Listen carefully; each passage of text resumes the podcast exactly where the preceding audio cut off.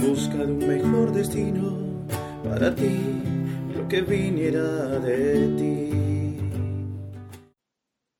Welcome to episode eight of the Inside the Journey podcast, as we continue our conversation with Pro-Búsqueda co-founder Ralph Sprenkels.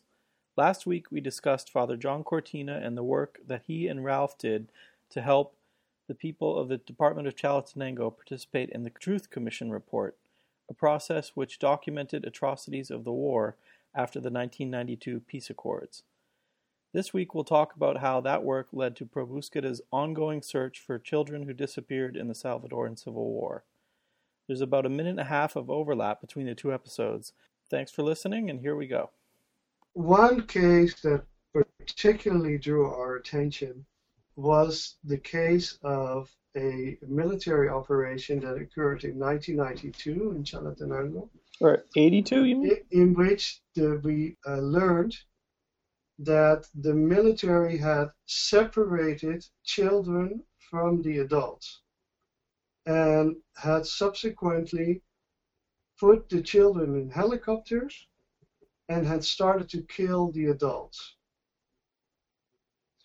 And we, you know, we were surprised, to a certain extent, we were surprised to hear this because we hadn't really heard about a case like that before, working on, on, on human rights issues in El Salvador.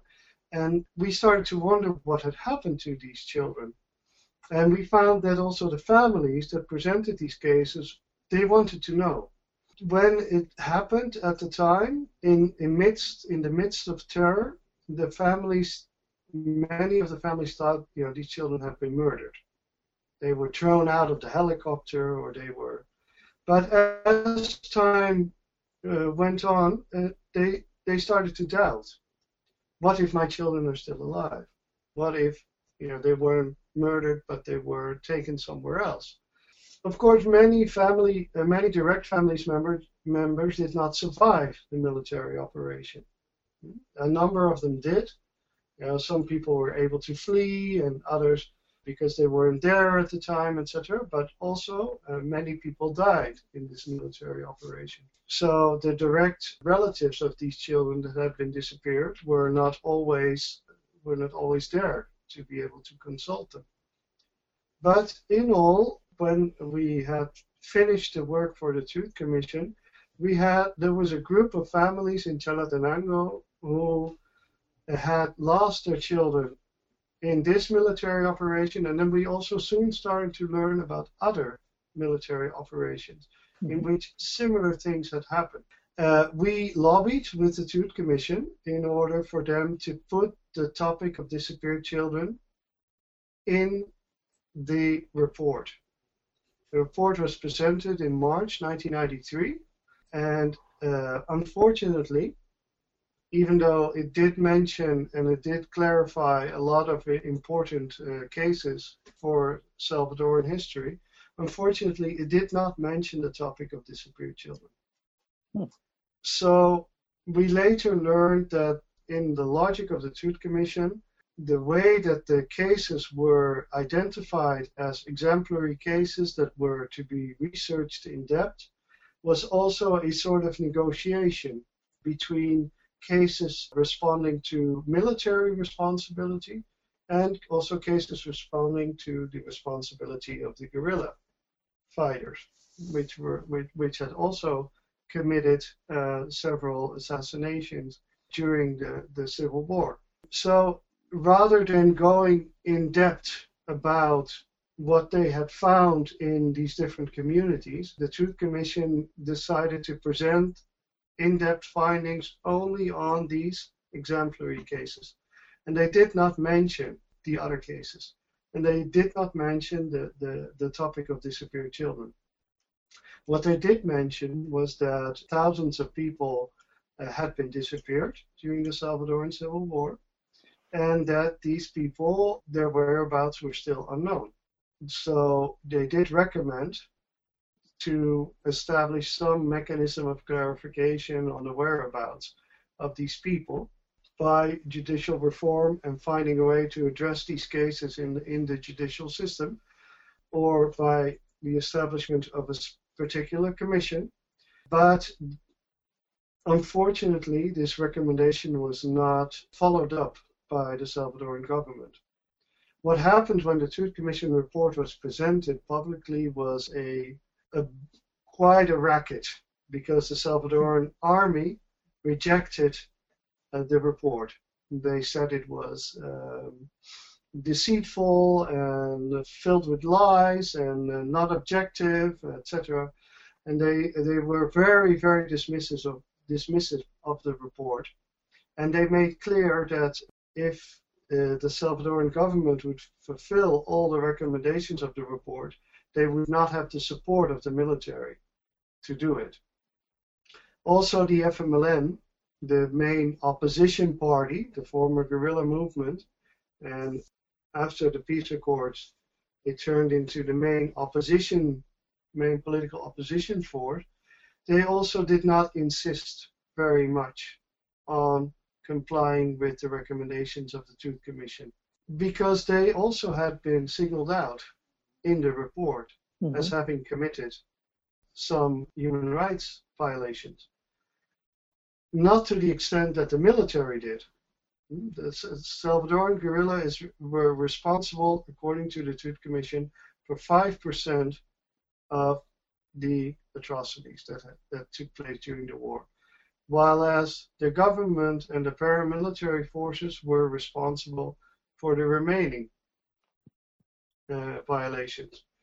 But that said, of course, in any given case, should there be a legal persecution, the uh, former guerrilla leadership would also be vulnerable of being indicted for the crimes that they had committed. So this made it not so very attractive for the F M L N to continue to lobby for uh, the implementation of the recommendations of the Truth Commission. What, what was important for us, for John Cortina and myself, working from Chalatenango, was particularly that there was no clear repair mechanism for the people that had been victimized. So the Truth Commission said something about there's a need to repair.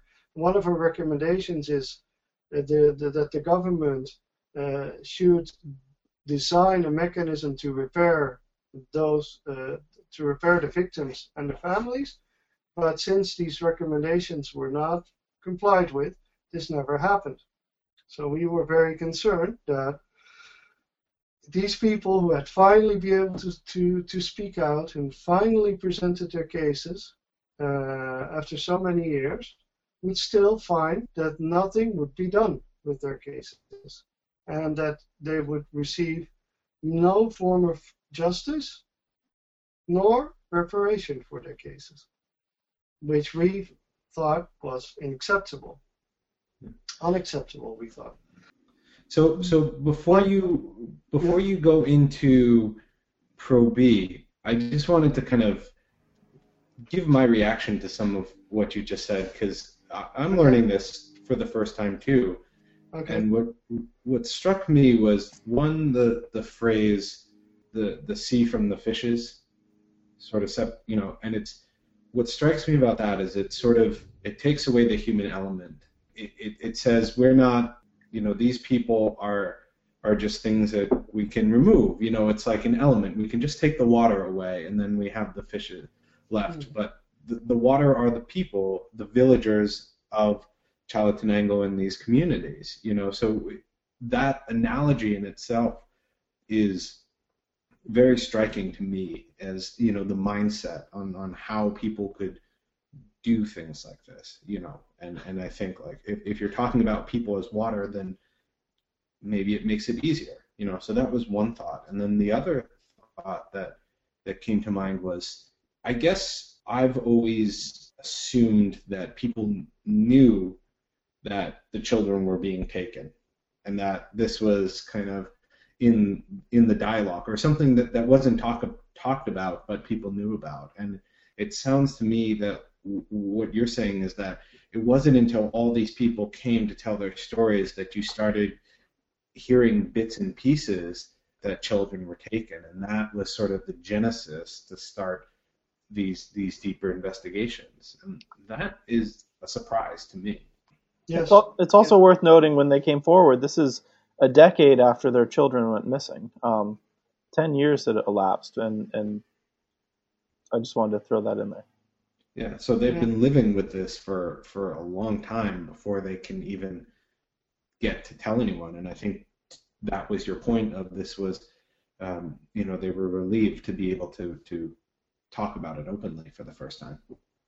Yeah, and, and, and in the cases that the people presented, there were concrete issues that they wanted some kind of resolution for, some kind of, of action being taken. If, if you present a case of someone having disappeared, and you, are, you have not been able to talk about it for ten years, and you finally do, you do it with the idea that action will be taken in order to address this disappearance and to find, to clarify what happened. And this was also the case with the families that presented the cases of the disappeared children, of course. Also, the families that presented uh, cases of people be, having been assassinated had expectations of justice, of some kind of reparation, but also sometimes very concrete things like being able to have an exhumation of the remainders and a proper burial for their loved ones. Mm-hmm. Things very, very concrete. So uh, uh, if, if after an, an episode of terror, if you have a, a mechanism for a redress, such as a truth commission, uh, this will, yeah, th this, this can have a healing effect On, on, on people, on communities, on the society. But you do need to have a follow-up on all these different mechanisms of, of redress. That's something that um, in the Salvadoran case did not happen. And that's why actually Pro-Búsqueda was born. Because Pro-Búsqueda, when we learned that the case of disappeared children was not Uh, taken up in in the Truth Commission report, we were at first we were we were very disappointed, of course, but we were also very surprised. And then we said, well, then we will have to raise the issue ourselves. So John Cortina and I, we, we did several things, and other people also that that supported our work in in Chalatenango. We um, we went. We, we talked with several human rights groups in San Salvador about this issue, and what struck us the, was that they had a hard time believing us. You know, they had a hard time believing that the issue of disappeared children was really such a, an important issue. Uh, they did not believe that there would be tens or, or, or dozens or hundreds of children that had disappeared. They said, well, you know, there were massacres, so everybody was killed. That was the idea, the dominant uh, idea within the, the human rights community in El Salvador. And, of course, in the El Mozote massacre, for example, uh, where the largest massacre that occurred in El Salvador in nineteen eighty-one, in which over a thousand people were murdered, it is well known and documented that also children were assassinated in that massacre. And this was also documented again by the Truth Commission. Uh, so it is also understandable that people say, well, you know, the children were not disappeared, they were not taken away, they were murdered.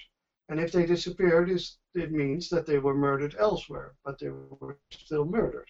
But we, because of the exact circumstances of what had happened with these children being taken away in helicopters in Chalatenango, and because we were gathering data and information from the families, but also, for example, from people living elsewhere outside of the outside of the areas where the military operation took place. For example, we went and we talked to the people living outside of the military headquarters in Chalatenango, and we asked them, have you ever seen the military arriving here to the, the barracks with children? Uh, that they took children from their op military operation and brought them into, into the military base. And several people said, yes, we have seen that.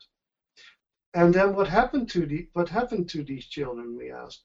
Well, then later they took them away again. So all these different uh, pieces and bits of information uh, that we were gathering at the time uh, started to convince us uh, increasingly that the military had kidnapped a significant amount of children during the Salvadoran Civil War, and that there was a probability that these children might be alive. When we found that, you know, there was some skepticism in some uh, human rights uh, organizations about, you know, whether uh, this actually happened, or or whether we would actually be able to research it, or whether we would able to uh, would be able to have results, we uh, decided to set up an organization ourselves. Uh, with, the, with the help of some people, uh, human rights activists in San Salvador, but working mainly from Chalatenango in the beginning. And uh, but the first thing we did was to try and document all the cases of all the families in Chalatenango, specifically focusing on disappeared children. At the time, we were also doing other things. We were also, for example, taking the Truth Commission report to all the communities of Chalatenango, for them to see the report and to know it, to know about it, you know, to because um, if if it is such an important document, and if if if it just uh, if you don't actively promote uh, such a document in the communities, many people will not know about it, or people might have questions about the document, and you know, so we had a line of work around communication and promotion of, of the contents of the Truth Commission report, but we also worked on, on a specific research project for disappeared children. And in late nineteen ninety-three, this resulted through a series of coincidences, uh, partially through our efforts and partially uh, also because of, of other circumstances, because of a family member of one of the children that was disappeared, that suspected that that her uh, his family member might be at an orphanage. And these two things, these two bits, th this information came to us, and then we, this was late nineteen ninety-three, Pro-Búsqueda did not exist yet, but when this information came about some of the children, some chil well, in first, it was just one child, one child with certain characteristics that had disappeared during the war might be at an orphanage in, in San Salvador, not near the capital city. Uh, when that news came to us, we immediately organized uh, a group of families that were searching for their children that had been kidnapped during that same military operation in which this Uh, alleged disappeared disappeared person had been kidnapped, and we all we arranged to um, to get a, a, a truck from the community, and we all went to San Salvador, a truck full of people, and we went to the orphanage, and we we uh, presented ourselves there without having called, without anything, and we just said, yeah, we we asked for the director, and we told we told. what we had learned, and we told what our story was. And then it, it, the, a long process began. We actually had to call in the United Nations in order to mediate, and because the orphanage was not very happy with our with our presence there. But uh, in the following weeks, we were able uh, to confirm the identity of five children that were at the orphanage that had been kidnapped uh, in a military raid in nineteen eighty-two in Chalatenango. Uh, we arranged for a re-encounter of these five children with their uh, birth families in a village in Chalatenango, which took place in January nineteen ninety-four. And this was a huge event.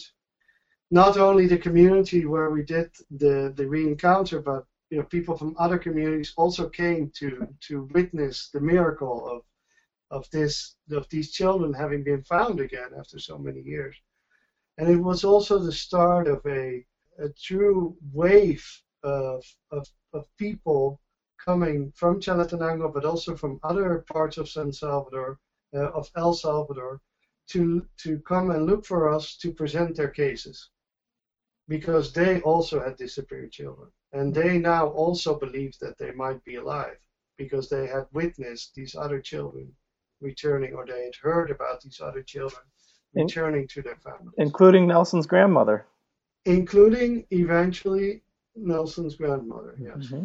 So as you're telling this story, it, what strikes me is that you almost sort of fell into this role where you hear that this, this orphanage might have the people that you're looking for, and you just kind of climb in the truck and go down there. But, you know, I, I guess um, from my side, when we were reunited, you know, we're being told so-and-so is the lead investigator, and you think, okay, you know, this is something that they chose to do, but it almost sounds like you just fell into it. Oh, yes, that's, well, I, I chose to work on human rights in El Salvador. And then uh, I, I, the issue of disappeared children just sort of came on our path, and uh, and it, with these developments, as I am telling you now, it it was uh, impossible for us not to continue uh, with this work. It is uh, human rights work is very demanding, because it is very rare in in human rights work uh, that you can actually get justice done, or see redress, or solve a case for uh, the, the the people that you work with. And that doesn't mean that it's not worthwhile. Definitely, it's very much, it's very worthwhile, and it's work that needs to be done. But what is um, what was very uh, motivating for us in this work was when we found this issue of disappeared children, where we were actually able to facilitate, to, to identify children and facilitate re-encounters with their birth family, and the entire process that came with this. Now, for for the families uh, involved, this was, you know, the biggest thing that had happened to them, to find their children again. Almost without exception, it was the biggest, it was, you know, a, a life-defining event for them. And so it was also for the, the children being found, although it wasn't always easy for them to process. But it was always a very important moment in their lives, no doubt. Often with, with mixed well, feelings also. Yeah. Well, it but so it, it, it, it was very uh, clear for us that, that this was an important issue, and that it was an issue that had been neglected, uh, it, and that it was a major human rights issue uh, that needed to be addressed in post-war El Salvador, as other issues also needed to be addressed.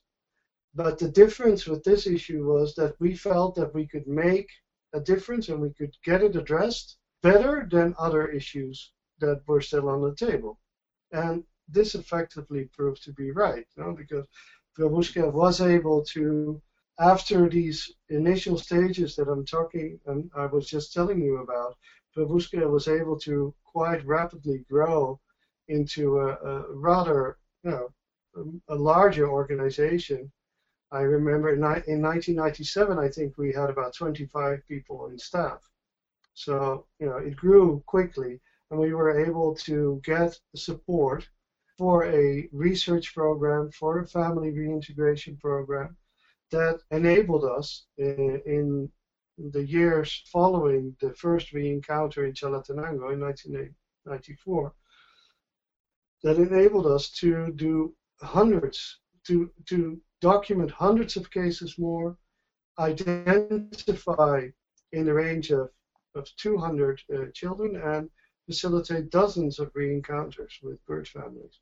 I, I was just going to say, you know, it, it, it certainly was a life-changing event for me and members of my family. You know, in the first eight minutes of the film, my aunt talks about how much it meant to my grandmother to see me again. You know, she spent...